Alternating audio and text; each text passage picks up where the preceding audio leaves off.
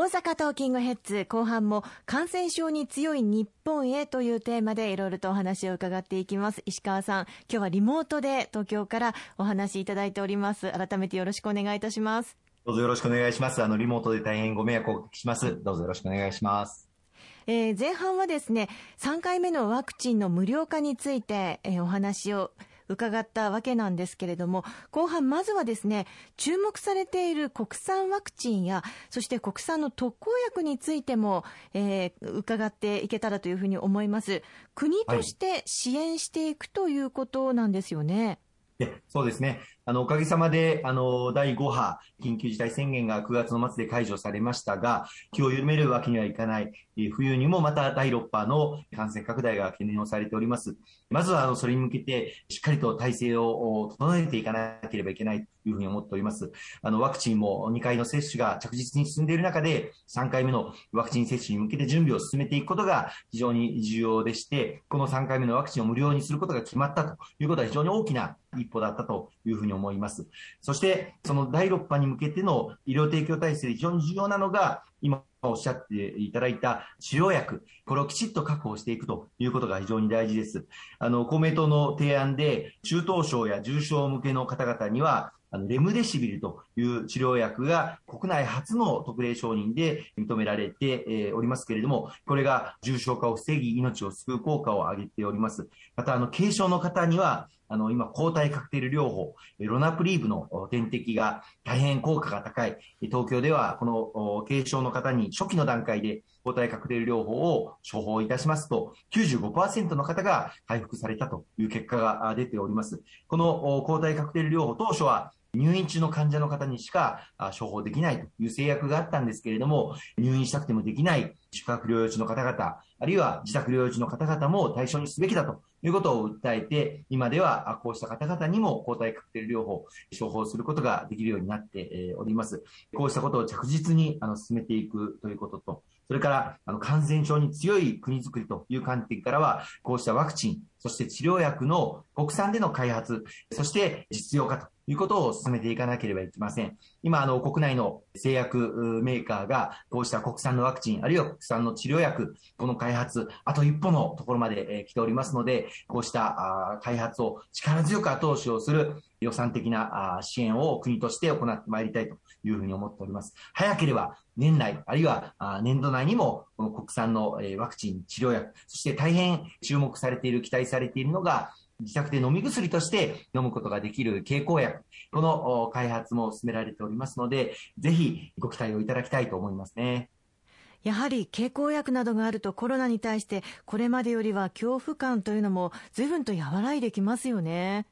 大きくステージがあの変わることになるというふうに思います。まあ、今もあのワクチンの接種が進んでいる中で、大半の方は無症状、そして軽症で止まっているということが、第5波の感染を大きく引き下げている要因になっておりますけれども、これにさらにですね、国民の皆様に安心感を持っていただくゲームチェンジャーとなるのが治療薬、特に経口薬だというふうに思っております。とは言ってもまだまだ気を抜けない状態は続くというふうに思いますので、えー、例えば往診や訪問看護についても体制強化の必要があるということでしょうか？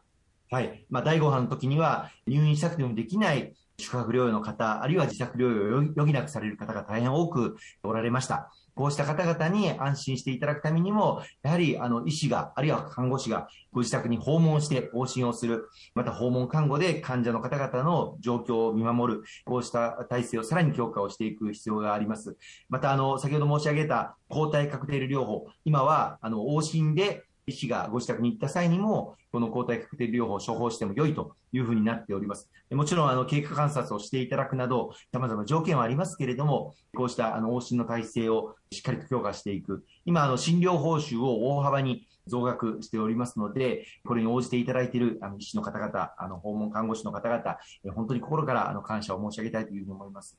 地域によって、まあ、状況も大きく違うかというふうに思いますので例えば各自治体での判断や取り組みについても非常に重要なポイントだというふうに思います。国と地域の連携力試されてくるのではないでしょうか。そうですね。自治体によって感染の状況も違いますし、あの自宅療養の方がどれぐらいいらっしゃるか、また宿泊療養でどれぐらい受け入れることができるのか、まあ、それによってもあの変わってくると思います。またさらに加えて大阪では、今回あの大規模医療療養センター、インテックス大阪に最大1000人の方を軽症の方中心に受け入れることができる、まあ、いわゆる野戦病院と言われる大規模医療センターを開設をいたしました。こうしたことも次の第6波に向けて着実に準備をあのさせていただいておりますので、感染症に強い国づくり、これをまず大阪からという思いでしっかり取り組んでまいりたいというふうに思います。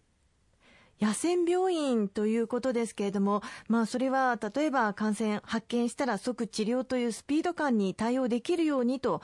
そのあたりも視野に入れてということですか？そうですね。あの、自宅で療養ということになりますと、非常に不安を抱えておられて、で、また、なかなか、あの、保健所にも連絡がつかない。えー、そしてご家族の方々もどういうふうに対応していいかわからない。えー、そういった、あの、ご不安、ご心配、たくさんお声をいただいてまいりました。えー、今回このインテックス大阪に大規模療養センター、あの、開設されましたので、そうした不安の解消に資するものと思います。あの、医師も、あの、大阪大学の先生がしっかり管理をしていただく。また、あの、看護師の方々も常駐をしていただく。また、必要に応じて必要な治療薬、こうした投与も進めていただく。仮に入院をすることができないベッドがいっぱいであっても、この大規模療養センターで受け入れていただくというのは非常に安心感があのあると思います。それぞれ個室になっておりまして、非常に整備されている。また、シャワーやくつろげる空間なんかも整備されているということをあの確認をさせていただいております。この冬にもまあ懸念されている第6波に向けてさらに取り組みを強化をしていきたいと思いますね。石川さん、あの、例えばこれだけ新規感染者数が減ったにもかかわらず気を抜けない理由の一つに変異株があるかというふうに思うんですがこれからまた変異する可能性というのはやはりありますよね。はい、あの、十分に、あの、あると思います。特に、あの、途上国で、えワクチンの接種がなかなかまだ進んでいないという現状の中で、まあ、今、デルタ株と言われるものは、まあ、インドで変異をしたものですし、また、あの、ラムダ株というものは、あの、南米のペルーで変異をしたものというふうに言われております。こうした途上国でのワクチン接種をさらに加速化していくことが、まあ、変異株をあの防ぐことの最大の、まあ、特効薬になっていくというふうに思います。コバックスファシリティという国際社会全体でワクチンを確保して、途上国にワクチンを行き渡らせる、こういう枠組みを支援をしてまいりました。その、まあ、先導役を担ってきた日本政府がさらにこの COVAX ファシリティに増資ができるように働きかけをしてまいりたいというふうに思っております。そして、まあ私たちは新規感染者数確実に減ってはいますけれども、まだまだ当分の間、マスクや感染対策しっかりとしていきたいものですね。そうですね。あの、ワクチンの接種も2回接種を得られても、まあ、ブレイクスルー感染、えー、感染される方というのは、あの、残念ながらいらっしゃいます。えー、まあ、感染されても大半の方は、あの、無症状、軽症で、あの、終わっていらっしゃいますので、重症化される方はほとんどいらっしゃらないという安心感はありますが、しかしながら、やはり感染をしないためにも、手指消毒、マスクの着用、これは引き続き、ご協力をお願いしたいというふうに思います。今日は感染症に強い日本へというテーマでいろいろとお話しいただきましてありがとうございました。ありがとうございます。あの、リモートの参加でご迷惑をおかけしました。今後ともどうぞよろしくお願い申し上げます。